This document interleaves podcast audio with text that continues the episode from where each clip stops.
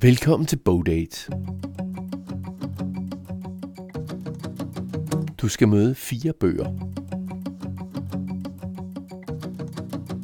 Du skal møde fire mennesker.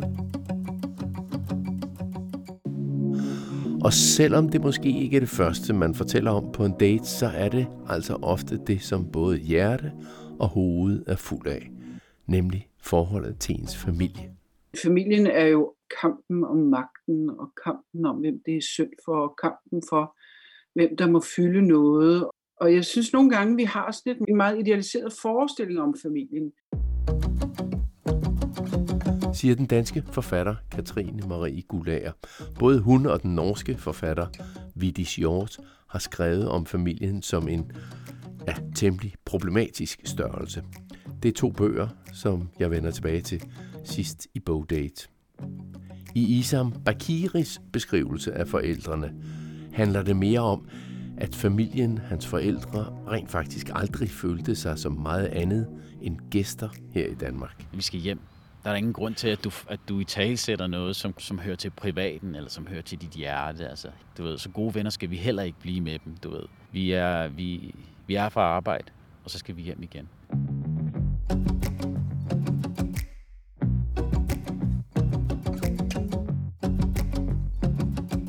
Nilo Zoe Johansen er datter af iranere, og hun har skrevet en roman, der tager udgangspunkt i kvinderne i hendes egen familie.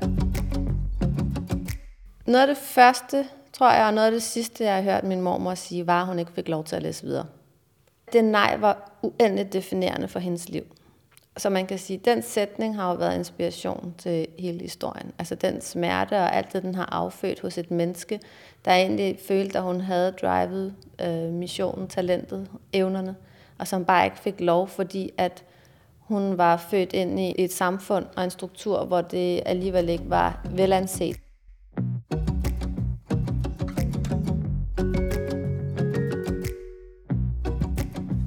Du lytter til en podcast fra Københavns Biblioteker. Jeg præsenterer dig for bøger, som du også vil kunne finde på dit bibliotek. Jeg har læst dem alle fire og udvalgt dem til dig. Jeg ved godt, det lyder lidt som ekspedienten i møbelbutikken, der påstår, at han har de samme møbler stående derhjemme, som dem han vil sælge dig. Eller tøjbutikken, der siger, at de går i det samme tøj. Jeg er ikke ude på, at du skal købe noget, men jeg er ude på at sælge noget. Nemlig lysten lysten til at læse. Mit navn er Claus Visus. Velkommen.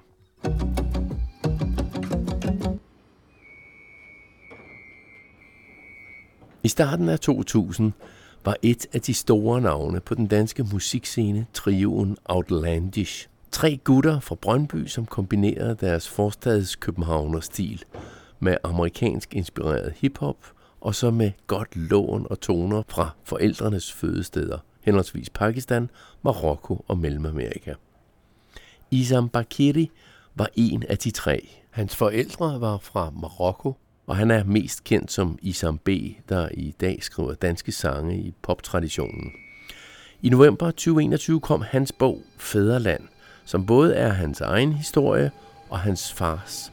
Faren, der kom til Danmark fra Marokko som gæstearbejder i 1967. Isam blev født 10 år efter. Jeg aftalte et interview med Isam om bogen Fæderland, og jeg aftalte, at vi skulle mødes i Brøndby, hvor Isam og de andre fra Atlantis voksede op. Hvordan, hvordan er det at, at være tilbage i, i Brøndby? Ja, jeg troede, biblioteket stadig var inde i centret. Det er det ikke. Jeg mener, det blev flyttet over i Kulturhuset. Det, det, det, det har så stadig sin, sin respekt. Jeg husker biblioteket som... Øh, det er jo også et sted, hvor øh, ved siden af min mors øh, kassettebåndsamling, øh, hvor man ledte efter øh, nålen i en høstak, så tog man også dernede nogle gange og fandt øh, og brugte deres øh, CD-kartotek øh, efter inspiration. Så hvad hedder det? Øh, men der ligger Netto i dag. Men, men det er godt, at biblioteket er der, for biblioteket har altid været et vigtigt sted. Øh, både i min barndom og min ungdom, hvor man altid har kunne søge inspiration. Øh, og det på, på Bryggen, hvor min første halvdel af min barndom foregår, der er biblioteket også øh, spiller biblioteket også en rolle der, hvor man, hvor man bruger en del af sin fritid og får en kærlighed for tegneserier og øh, især Premier League. Øh, der var sådan nogle, der var sådan nogle ja, sådan nogle fodboldmagasiner og plakater og fodboldtrøjer. Og, ja, det var, det var sådan, det, det fascinerede mig som lille. Jeg var, jeg var jo øh, fodboldfreak øhm, og havde Maradona-krøllerne. Øhm, så øh, første halvdel af barndommen der på Bryggen Biblioteket, øh, og så anden her i, øh, i Brøndby Strand. Øh, og jeg ser jo også for mig en masse af øh, ja, min forældres generation, som, som, havde en, som også havde en kærlighed til biblioteket, fordi det var ligesom et fristed. Øh, måske ved siden af moskeen, som, som fungerer også som en kaffeklub, men også hvor der er plads til åndelighed. Kommer, så kommer biblioteket, som, hvor, hvor du har avisbladene og øh, ja, du kan sidde der og øh, for dem, som øh, nogle gange også gerne vil læse en avis på, på modersmålet. Ikke? Um, så modersmål, Fæderland, store ord. Ja, Fæderland er jo, er jo titlen. Jeg, jeg ved ikke, om er det, er det en biografi, vil man jo normalt sige. Hvis, men det her er jo i virkeligheden øh, Tarek Omar, som har skrevet ja. den på baggrund af interview med dig og ja. en masse af dem, som, som øh, du har haft med at gøre undervejs. Ja. Det kommer vi ind på. Men det vigtigste interview, i hvert fald når man læser bogen, det som virker som det, det første, man mødes af, er i hvert fald din far. Ja. Din fars historie. Og du bad uh, Tarek om, at, at det her var meget vigtigt, at, uh, at det handlede om din far ja. fra starten. Og det er de første 75 sider. Uh, ja, præcis. Hvor, præcis. Hvorfor uh, var det så vigtigt? Jamen altså, det er jo... Øh, altså, æblet falder ikke langt fra stammen, som man siger, ikke? Øh, det er vigtigt, fordi min far tilhører gæstearbejdergeneration, og øh, en, en generation, som vi faktisk ikke kender så meget til, og øh, som er en del af, af Danmarks historie. Øhm, men den er sådan, den er ikke blevet personificeret eller udtrykt på i nogen format. Altså, de har ikke skrevet en sang, de har ikke skrevet en film, de har ikke lavet en film, de har ikke, de har ikke altså, det er meget små fortællinger, vi har. Øh, og hele den her lyst til at fortælle kommer af, at jeg mister min øh, farmor i øh, 09. Og øh, der starter den her gnist. Får den her gnist af, hvad, hvad, hvad efterlod hun? Hvad, hvad husker jeg? Øh, hvad, hvad husker jeg hende for? Andet end, at hun var en livsglad person, som, som, øh, som altid øh, gav så meget kærlighed øh, og, og omsorg, øh, og altid var klædt i hvidt. Øh, og noget, jeg husker hendes, altså, jeg citerer hende for, øh, var et tidspunkt, hvor jeg spørger hende, om hun, ikke, om, om, hun, om hun ikke har lyst til at komme og besøge os i Danmark. Øh, for vi kom jo hver anden sommer. Og der kan jeg huske, hun svarede, hvad skal jeg med verden, når hele min verden er her? Og den den face ind. Altså, det er linjen, jeg husker hende for. Altså, hun havde... Hun var ligesom klar over, at... Jamen... Hun vidste godt, at min far ville jo ikke have taget afsted, hvis ikke det var nødvendigt. Øh, sådan som han havde det som ung. Øh, så hun gav os... Hun gav os, der kom fra det fremmede i gåsøjne, ekstra kærlighed, fordi vi var væk fra, fra moderland. Ja, fordi ja. I, I blev betragtet som, som udvandrende, ja, da, når I kom hjem til Marokko. Ja, præcis, præcis. Så da hun går bort, det efterlader et tomrum, og i 2017 mister jeg min, min mormor, og øh, der har jeg gået sådan i jamen, et lille år 10 med den her øh, øh, med det her tomrum. Altså, hvad, hvad, hvad vil du gøre? Altså, fordi du sidder og kigger, jeg sidder og kigger på min far og kigger på min søn, øh, og tænker, jamen den grøft der, hvordan kan vi, hvordan kan vi bygge en bro? Hvordan kan vi øh, få gjort noget ved det der? Hvordan kan vi dokumentere noget? Og der, der slår det mig bare, at det bliver, ned, det bliver nødt til at nedfælde det. Du bliver nødt, simpelthen nødt til at skrive en bog. Altså, Og min far har altid været fortællerglad. Og, og ageret som en ambassadør, når det kom til jamen, at repræsentere. Altså. Så jeg vidste også, det var inde i ham. Han kunne godt bære det her. Og han, altså, det er hans ånd, det er sådan, han har opdraget os. Og det er sådan, de har opdraget os. Øhm, Og når du siger, æblet ikke falder langt fra stammen, Ja, præcis. Præcis. Altså, han, han brugte jo sine rødder også ikke, til, til, til sit arbejde. Han, han var kørelærer og havde både det her med det berbiske og det arabiske og det danske. Jeg havde både etnisk danske elever og øh, det lille marokkanske community øh, og araber og så videre. Altså, så, så han er også det der med at bruge sine rødder øh, og, og repræsentere det og være stolt af det. Øh, det, det, øh, det kan jeg også takke ham for. Ikke? Um,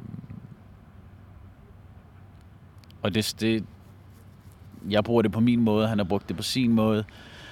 Um, Ja, fordi den, den anden del, eller resten af bogen, handler jo meget om, om både Islands Brygge, øh, men ikke mindst også, øh, da I kommer til Brøndby. Ja. Øh, og, og, og det broderskab, som du får sammen med Vakas og, og, Lenny, og. Lenny. Ja. Øh, hvor, altså, hvor, hvor, hvor vigtigt er det for dig, når, når du nu har sat dig ned og skulle kigge tilbage på det?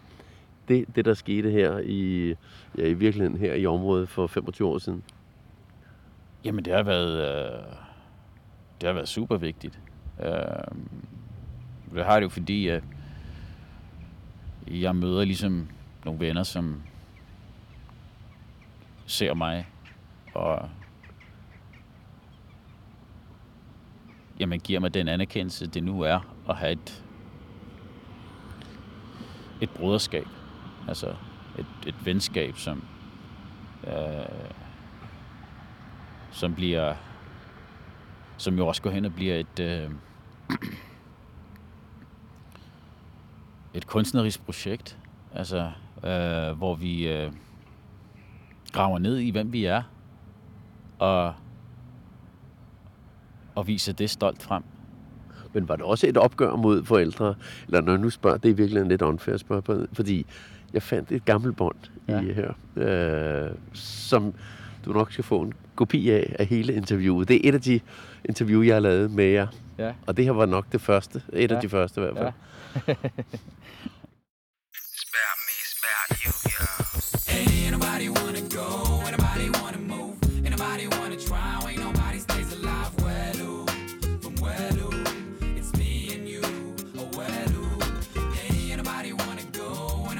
Hvad for noget musik hørte du, øh, da du var dreng?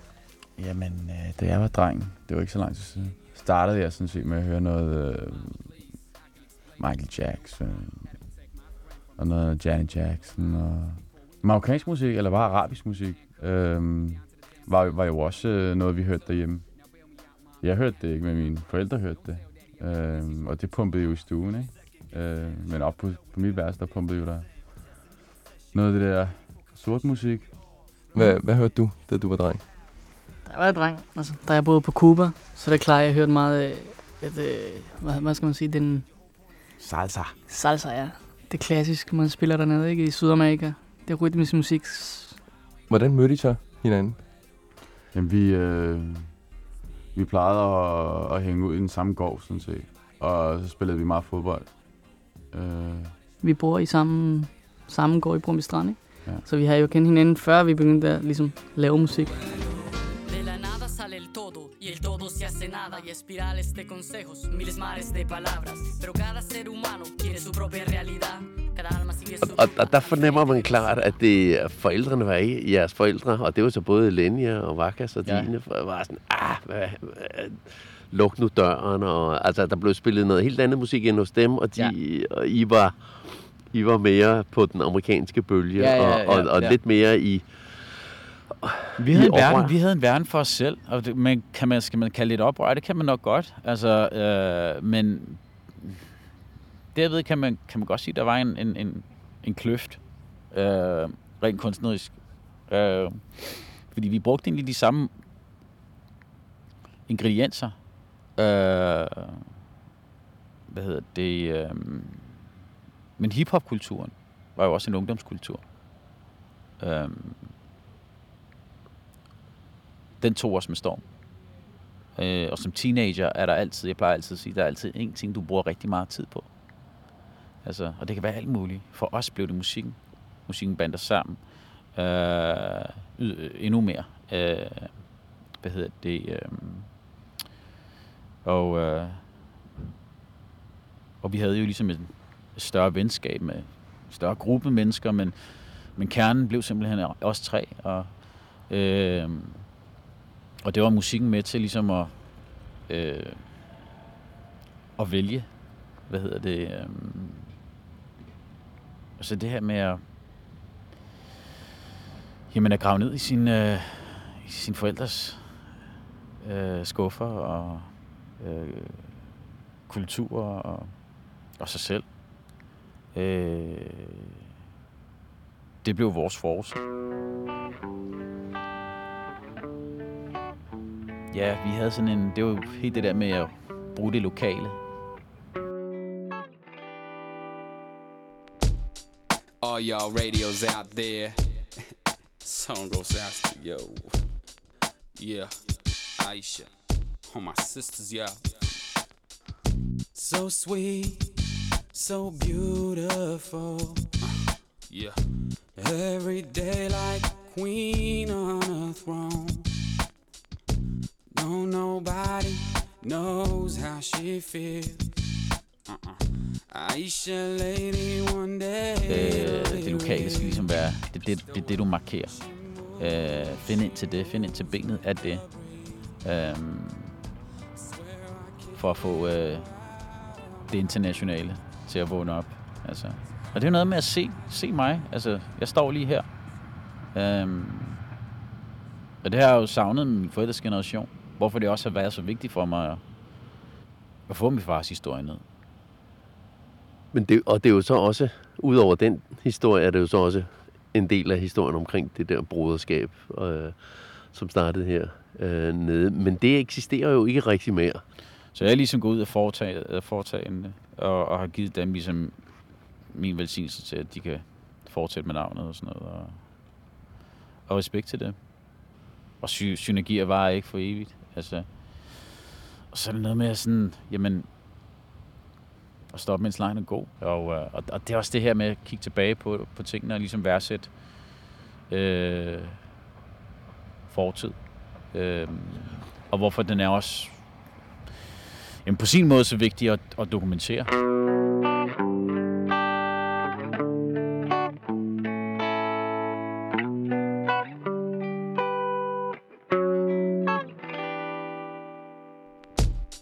All y'all radios out there. Song goes out to yo. Yeah, Aisha. All my sisters, yeah. So sweet, so beautiful. Yeah. Every day like queen on a throne. No, nobody knows how she feels. Uh-uh. Aisha, lady, one day it'll be real. Let's do it. Altså det narrativ omkring dem og os, den demonisering med at muslimerne er her for at overtage, og, og hvad ellers den fløj kan øh, finde på. Men altså det, det narrativ der, har jeg jo hørt på lige siden jeg blev født i det her land. Altså, så egentlig er det, du ved, tager man det virkelig med et grænsalt. Altså, det er sådan lidt, jamen, jeg ved jo godt, det er derude. Og det har sit udtryk. Og når jeg ligesom stikker snuden frem, og skriver en sang, som hylder de... Altså, jeg skriver ikke en, en ramadan-sang, som kommer i højskolesangbogen, fordi jeg gerne vil pisse Søren Espersen af. Altså, eller hele højrefløjen, eller Dansk Front, eller du ved. Øhm, Men det fyldte jo Men- egentlig heller ikke meget i din fars liv. Altså, Nej. historien om dit far Det er er jo ikke... Min- Han, det virker nærmest som om, han, han, øh, han ikke, slet ikke mente, at, at der var nogen som helst modstand. Der var jo lige... Ja, ja, Han vidste det godt lidt, Ja. men øh, det fylder ikke meget. Nej, men det er også heller ikke det, det, det her, altså fokuset har ikke været der. Jeg har ikke haft fokus på det, på det onde, eller på det mørke, eller på det, det uinspirerende, eller det demotiverende. Altså, tværtimod. Øhm, men jeg siger også et sted i bogen, at, at min far siger, at de havde jo heller ikke den luksus at protestere. Øhm, Fordi de var gæster. fordi de var gæster, ja. Øh, og det der med at stikke snuden frem og, og være... Altså jeg, vil altså, jeg kan jo godt forstå, når min far siger, at der er ikke racisme i Danmark. Jeg forstår godt, hvad han siger. Og det pisser mig, men det pisser mig egentlig af som teenager. For jeg var uenig. Jeg så det. Det er et vigtigt emne at tage op. Øh, jamen også fordi børn spørger jo ind til sådan noget. Og min søn sad der med den her ramadan middag på Rådhuspladsen. Øh, omringet af et kæmpe cirkus af folk fra højrefløjen, som gerne vil brænde Koranen. Øh, øh, nogen, som sad op på lureblæserne. Hotellet deroppe på balkongen og råbte Europa er vores fra en megafon, mens, mens der blev kaldt til, til bøn. Um, Hvor gammel var han der? to år siden. Ja, ja. ja. Øhm, Og han er... ja, han er 13 år i dag. Så han var 11 der. Ja. Øhm, og han svarer så, jamen Europa er vores allesammens. Ikke?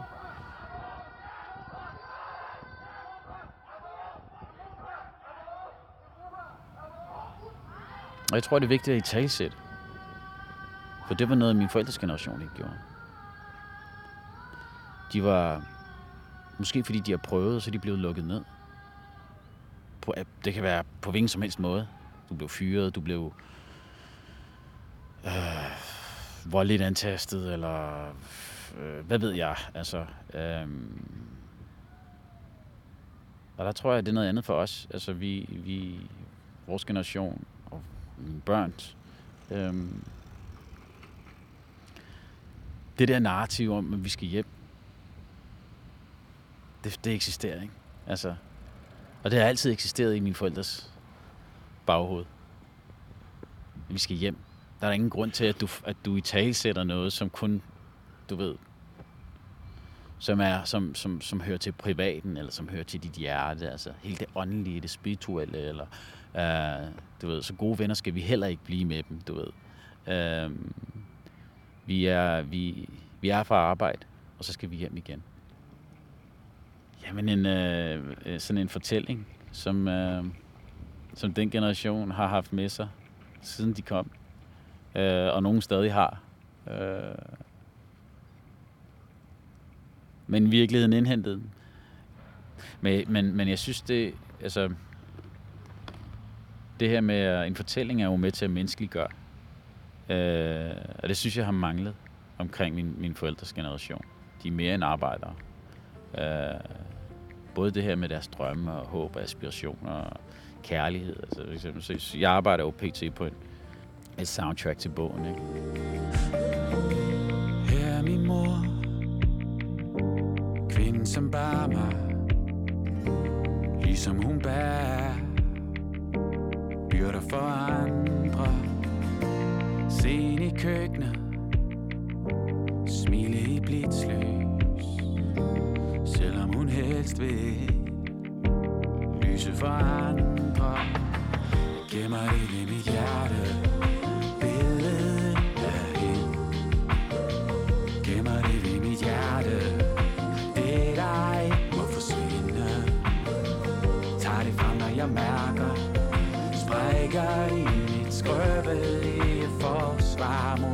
Ting Jeg kæmper imod Med hendes mod i mit blod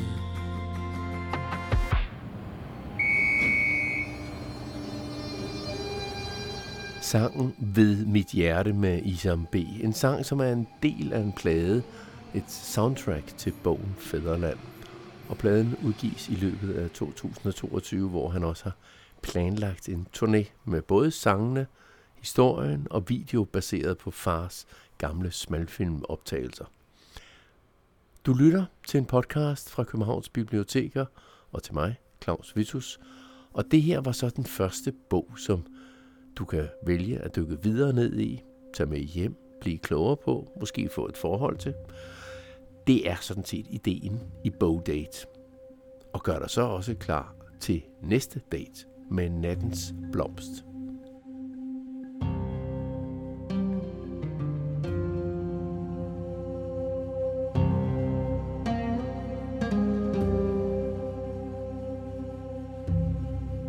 Nattens Blomst er en historie, der foregår i Iran i 1950'erne og 25 år frem. Om borgmesterens datter Siba, som er en stærk og selvstændig pige, der dog rammer hovedet mod en mur, det mandsdominerede samfund, hvor kvinderne ikke skal uddanne sig, men skal underkaste sig. Romanen er skrevet af 42-årige Nilu Zoe Johansen, der kom til Danmark som 8-årig fra det Iran, som hun nu genbesøger i romanform. Jeg besøgte Nilo i hendes skriverum i hendes lejlighed på Amager.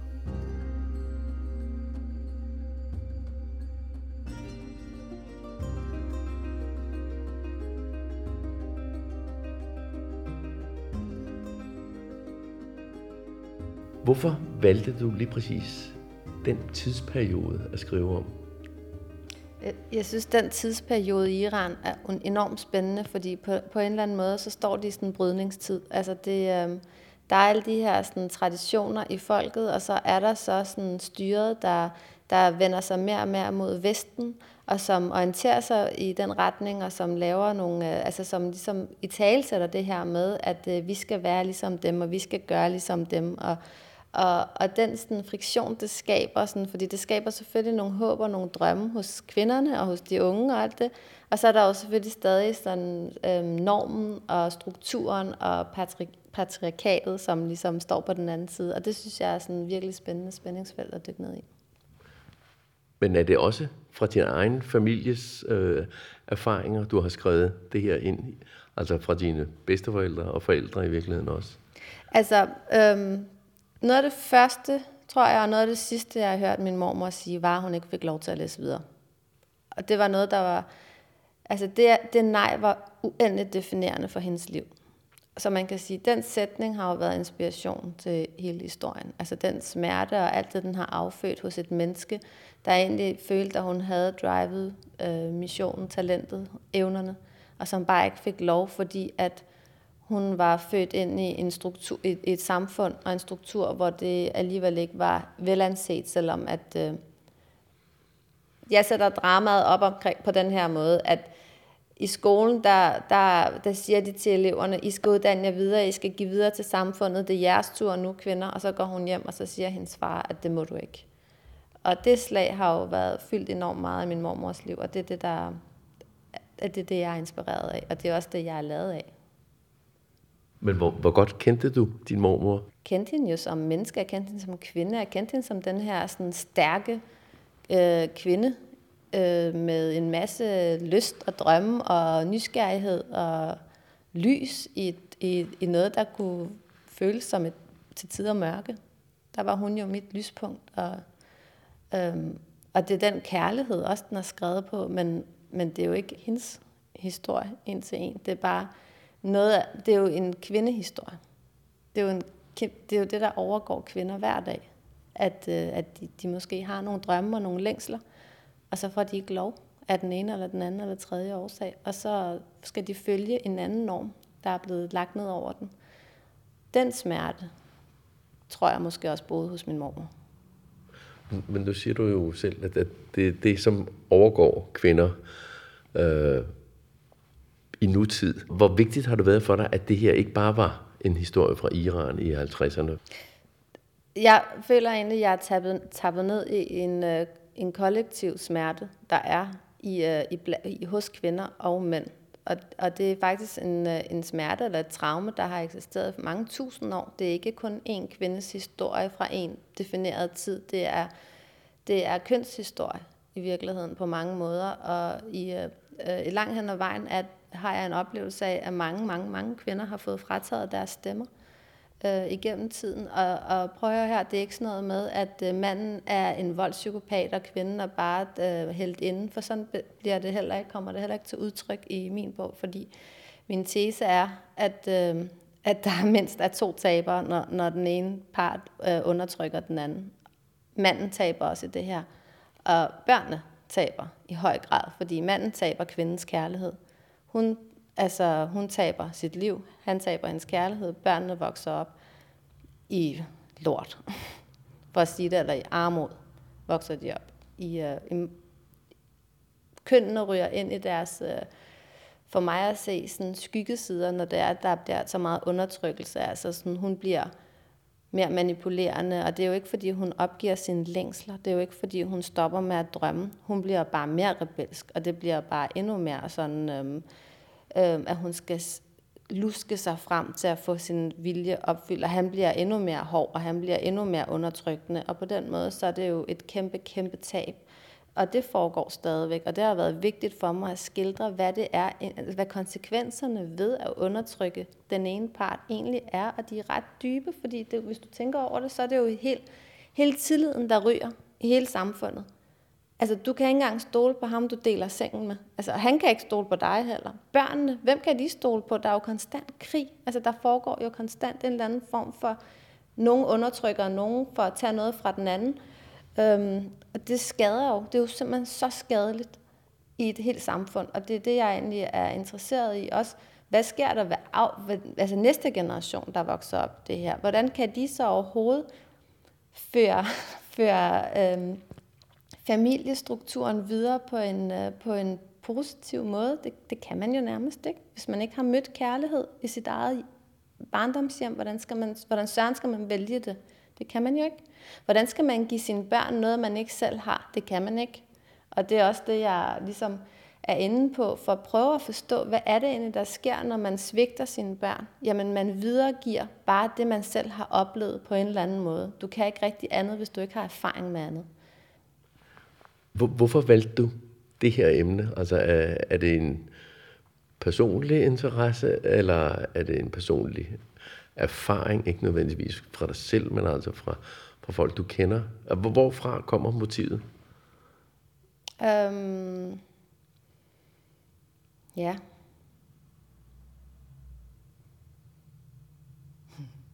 Hvor kommer motivet fra? Det er jo en personlig interesse. Altså, jeg havde en personlig interesse i at opdage og finde ud af, hvad er det, der gør, at man egentlig svigter sine børn? Hvad er det, der gør, at man egentlig ikke formår at give dem noget andet, end det man selv har fået? Altså, fordi jeg tror egentlig, at vi alle sammen til enhver tid gør vores allerbedste i alle situationer. Det tror jeg faktisk, det tror jeg er evolutionært. Altså, at øh, for at overleve, så er vi nødt til at gøre vores bedste indsats i alle situationer. Men når man så alligevel ikke formår at bryde det, man selv har oplevet, hvad er det egentlig i mennesket, der ligger til grund for det. Og det var jeg personligt interesseret i øhm, at, at, at finde ud af, også så jeg selv kan blive en bedre mor, end jeg måske selv har haft, og en, at give mine børn en bedre barndom. Og på mange måder har jeg jo selv haft svært ved at... Øhm, altså, jeg har jo i hvert fald reproduceret det her med sådan at blive skilt. Og det var jo sådan noget, der var vigtigt for mig ikke at blive, fordi det var det, jeg oplevede, og det var et stort traume i mit liv, mine forældres skilsmisse. Men, men i, øh, på den her rejse, også ved at skrive den her bog, men, men egentlig også på den her øh, rejse i at opdage, jamen okay, så skete der noget, der bare ikke måtte ske. Øh, så har jeg så opdaget, at, øh, at der jo også, altså vi har jo altid, vi får jo viljens magt. Altså vi, vi kan jo altid vi kan jo alligevel altid stoppe op og, og blive klogere på vores, hvad vi kommer fra, og så kan vi jo så derfra, gennem den erfaring, gøre det anderledes. Men hvis man ikke har bevidstheden med, jeg tror i virkeligheden for mig var det også en rejse i at blive bevidst omkring, hvad, hvad kan det være, hvad kan, hvad kan det have, hvad kan have skyldes nogle af de ting, jeg selv har oplevet, og nogle af de ting, der er sket i slægten i det hele taget, hele det her kvindetraume, jeg taler om. Hvad, hvad kan have forårsaget det? Og så er det min egen fantasi, der har prøvet at brygge en historie sammen, der på en eller anden måde kunne skabe en mening, og som også kunne gøre, at øh, jeg kunne blive klogere.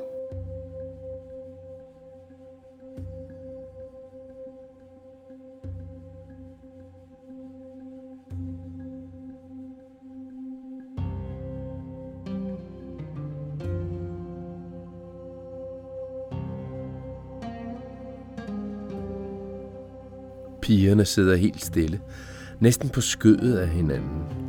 Blodårene i Hassans tændinger er tydelige. Ti stille. Jeg sværger ved den almægtigste af dem alle, at jeg en dag fanger dig i unåde. Og den dag er du færdig. Han vender sig om mod pigerne, der kigger ned i sædet. Og han henvender sig særligt til Daria. Se selv, hvordan hun behandler din far. Jeg fanger hende en dag, så er det slut med hende. Han tænder motoren, gasser op, så bilen laver hjulspind på vejen. Siba tør ikke sige noget, men hun kan se på døtrene, at han har jagtet hende igennem byen.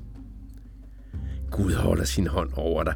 Jeg sværger, han holder sin hånd over dig, messer han som en besat, mens bilen drøner igennem gaderne. Han ruller vinduet ned og lader vinden blæse hendes hud igennem. De ved alle godt, hvad den står på derhjemme. Hendes krop trækker sig sammen. Den forbereder sig allerede på voldscenerne. Varmen er ulidelig. Hun vil ikke være bange. Hun vil ikke give efter.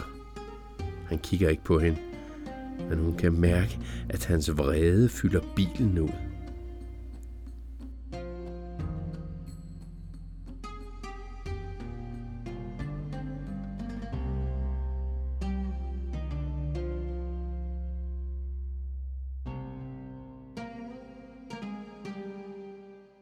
Jeg er født i 1979, så da jeg vokser op, så er det faktisk et helt andet Iran. Men, men der var noget lys i nogle af de her kvinder, som havde levet i den tid. Øhm, der var noget sådan, der var en eller anden sådan stedighed, eller en eller anden sådan, altså trods, eller nej, vi har sgu ret, eller sådan, du ved. Der var noget styrke i de her kvinder, som havde levet i den tid, hvor der var noget frihed, og hvor der var nogle muligheder, og hvor kvinden blev sat op i virkeligheden, og, og, og man prøvede at sætte kvinden op samtidig med, at det kunne man så alligevel ikke helt lykkes med.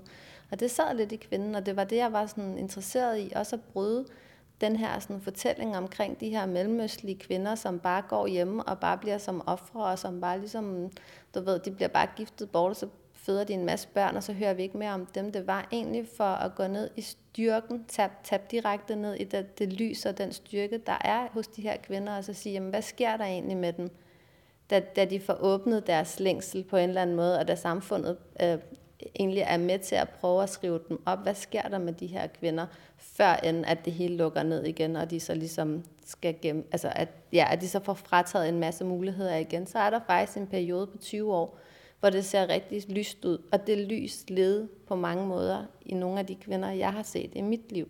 Og det var det, jeg var, egentlig var interesseret i. Men det er jo sjovt, at, at det lys eksisterer samtidig med, at du har det gamle patriarkat, altså mændene, som stadigvæk styrer, selvom styret, altså det politiske styre, i virkeligheden åbner, forsøger at åbne op, så mændene i, i romanen jo stadigvæk virkelig holdt fast i en tid, som er længere tilbage, altså 30'erne, eller hele forrige århundredes tidlige øh, patriarkat. Og så er der et andet emne, som vi kommer ind i der, og det er jo magt. Altså det er jo spørgsmål om magt, og den, der har magten, har jo virkelig svært ved at afgive magten. Og hvad gør det så for det andet køn, som egentlig også gerne vil til, og som gerne vil dele magten, men det vil han ikke, og så bliver det jo lidt barsk. Det bliver en barsk affære, og det bliver et barsk ægteskab, det bliver barsk kærlighed, det hele bliver sådan lidt et spørgsmål om magt.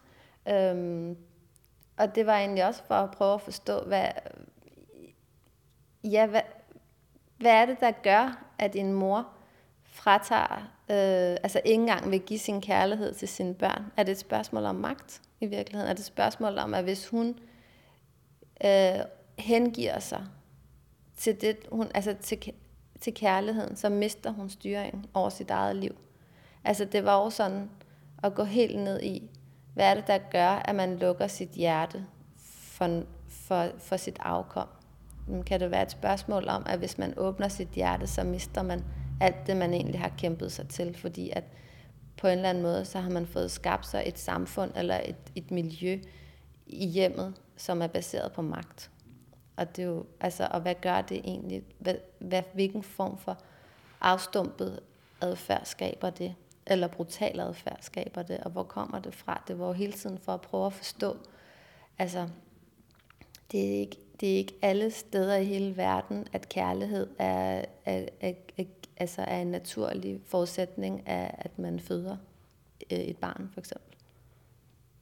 Der kan magt være meget vigtigere. Når man som lytter sidder og hører den her snak, så kan det godt lyde som om, at det er en bog, som er, er meget mørk og barsk, og det har jeg jo sådan set også lige sagt, øh, at, at, at jeg har oplevet den mange steder som meget barsk, så jeg nærmest måtte lægge den til side. Og, øh, men hvis vi nu skal i virkeligheden over for lytterne også lige give en, hvad er der af lys? Men hele den her bog er kun skrevet på lys. At der så også er mørke, altså for at lyset bliver stråler, det er så. Men hele den her bog er skrevet på lys. Den er skrevet på et ægte kærl- kærlighedsforhold til min mormor. Altså, øhm, den er skrevet på dyb kærlighed til mit øh, hjemland. Den er skrevet altså poetisk, tror jeg egentlig. Altså, øhm, den har et poetisk sprog. Og, og den er skrevet på stor kærlighed til, til manden. Altså, den er skrevet ud fra sådan en længsel om, at øh, de kan forene sig i, øh, på en ligeværdig, samarbejdende måde, i stedet for at bestride hinanden ud fra, altså ud fra et magtperspektiv. Så der er masser af længsel i den. Der er altså enormt meget længsel i, øh, i karakterens krop egentlig, og i hendes tanker og følelsesliv. Men hun er bare sat i nogle rammer, som gør det enormt svært at være andet end lige så brutal som det, hun møder, for at overleve. Og det er egentlig også det, der også er bogens ærne, det er at gå ind og forstå, hvad det er, der sker med mennesker, når de bliver korrupte i deres adfærd. Altså, øhm, og det er et forsøg på at vise, hvordan folk virkelig kan opføre sig usympatisk, selvom de egentlig kommer fra et sympatisk sted. Altså selvom det hele egentlig bunder i, øh, i kærlighed. Hun har så mange længsler. Altså, hun er så forelsket, og hun er så hun, er så, hun vil så gerne opdage sin seksualitet, og hun er så nysgerrig, og hun er så smuk, altså, og hun er så intelligent, hun har så mange ting, hun vil. Og så får hun ikke lov. Og hvad gør det ved et menneske ikke at få lov? Dør længslerne? Nej, det gør de ikke. De kommer bare ud på en anden måde, og det bliver ikke så pænt. Men, men er det ikke meget naturligt? Hvad skal hun ellers gøre? Skal hun lægge sig til at dø? Vi er jo ikke sat hernede for bare at lægge os til at dø. Vi er sat her for at leve. Og så lever hun på sin måde. Og det kan godt være, at det bliver, det bliver helt sikkert hårdt, og det gør det også, fordi jeg vil gerne forstå, hvordan man bliver så hård. Jeg vil gerne forstå, hvad det er, der gør, at man over, altså at man giver det til sine børn, man selv har fået, som man mindst skulle lide. Det vil jeg gerne dykke ned i. Undervejs, mens du har skrevet Siba, øh, har hun overrasket? Altså, er, du blevet overrasket over, at du er kommet til at give hende nogle, noget handling eller nogle, en pa- karakter, som du i virkeligheden tænkte, det her, det var vildt. Ja, jeg synes helt klart, at hun er, hun er mere fræk, end- og sådan øh, helt klart mere sådan seksuelt nysgerrig i forhold til netop rammen, at man tænker sådan 50'erne og uh nej, og slukkede man ikke lyset og sådan noget. Det gør hun altså ikke, hun slukker ikke lyset, og hun, øh, øh, og så kan jeg enormt godt lide hendes, øh, sådan, hendes arrogance også, altså den her sådan, at jeg er jo bare bedre end de andre, kom nu.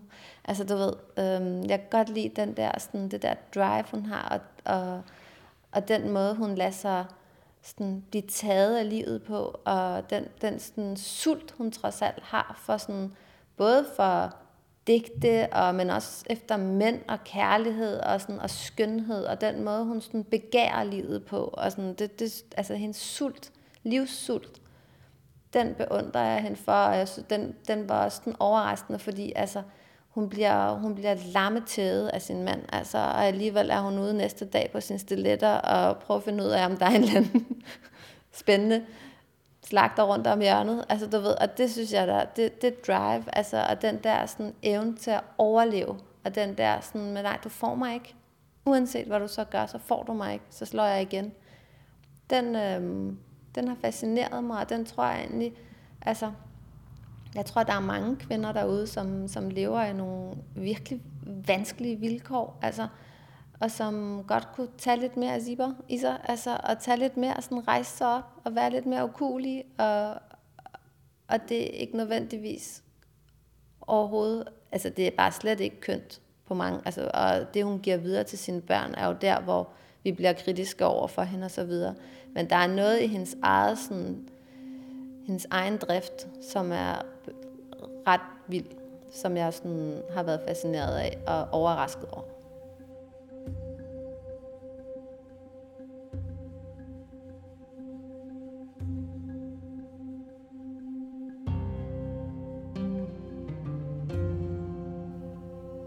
Nilu Zoe Johansens romandebut Nattens Blomst, og den kom i november 2021.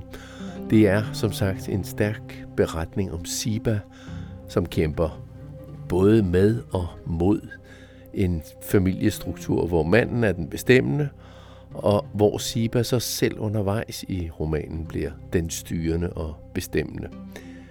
Det er en beskrivelse om magtkamp i en familie. Ikke altid lige køn, eller ofte temmelig grim, men den er fascinerende at læse om. Og det kan man også godt sige om de næste to bøger, som jeg godt vil tale om.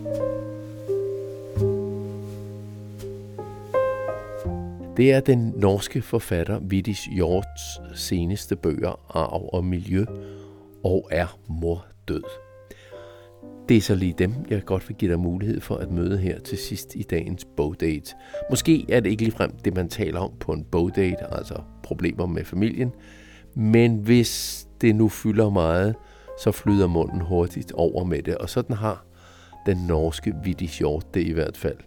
Det er flyttet så meget over, at det har fyldt to bøger, Arv og Miljø og Er mor død, og den seneste er hun blevet indstillet til Nordisk Råds litteraturpris for. I romanen Arv og Miljø fortæller Hjort om en familie, hvor en arvekonflikt ripper op i gamle sorg.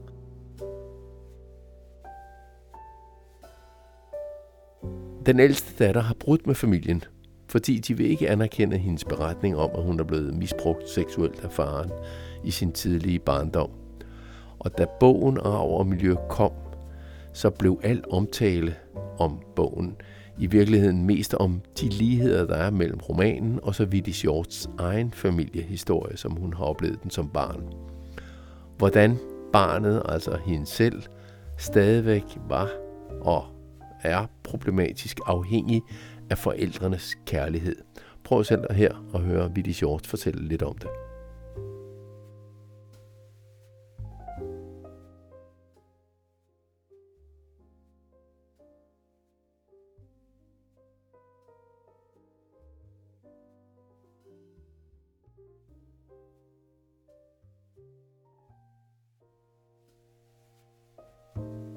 Vitti Shorts fra en anden podcast, som hedder Månedens Forfatter. Den skal jeg nok lige fortælle om til sidst.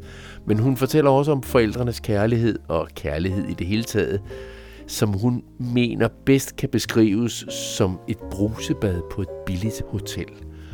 Det kan godt være dejligt varmt et stykke tid, men pludselig så løber man tør for varmt vand, og så får man det kolde chok.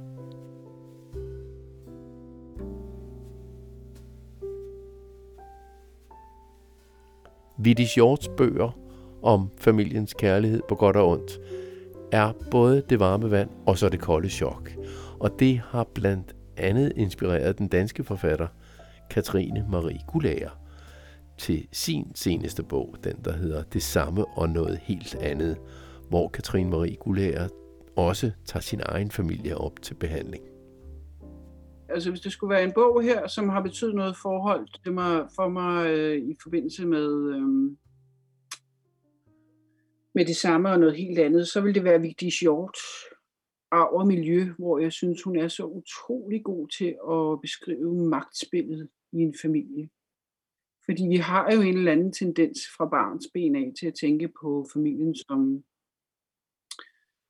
altså som den trygge favn, som dem, der altid er der for os, og dem, vi kan stole på, og vores, vores base, så at sige. Og det er den jo også i, i vid udstrækning for de fleste.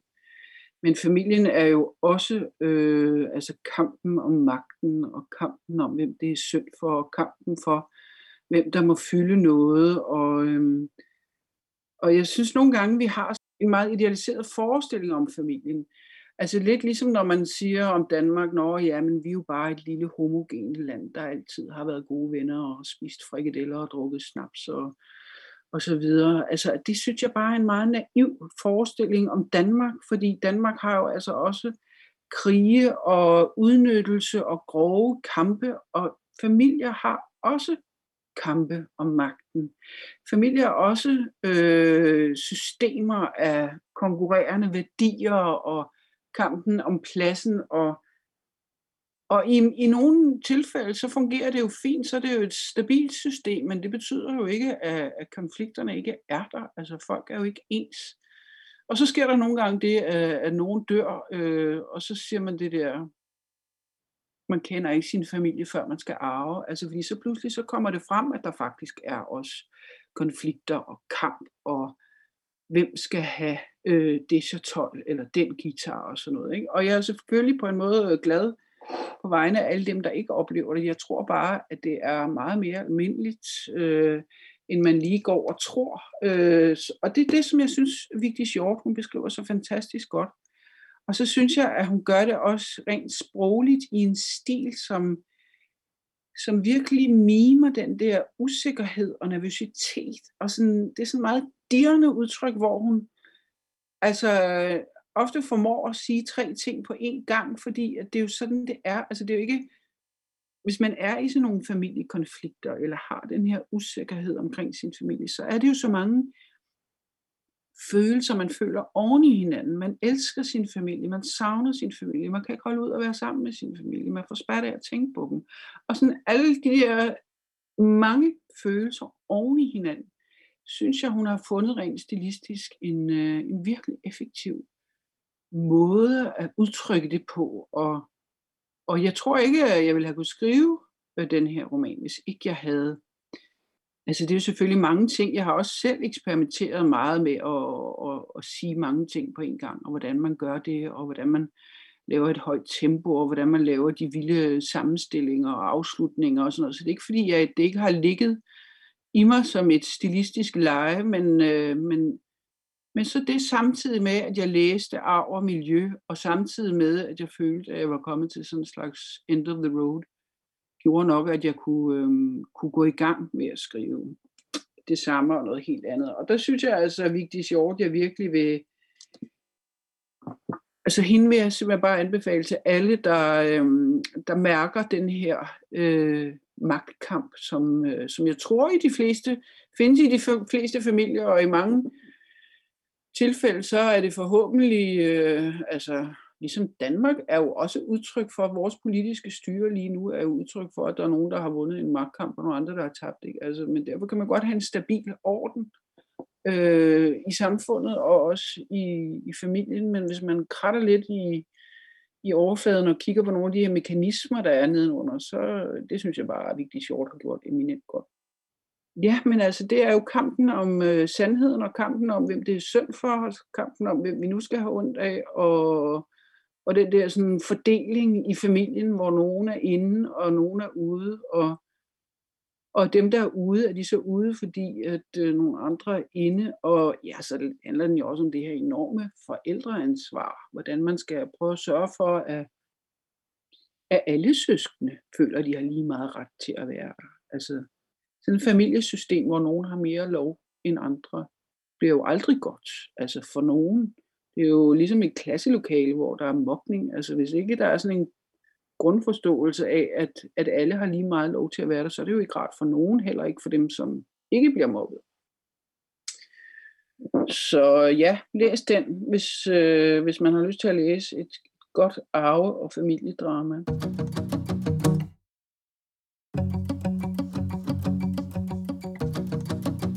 Et godt arve- og familiedrama, anbefalet af Katrine Marie Gullager, der altså også selv har skrevet et yderst læsværdigt familiedrama, og det er den bog, som hedder Det samme og noget helt andet.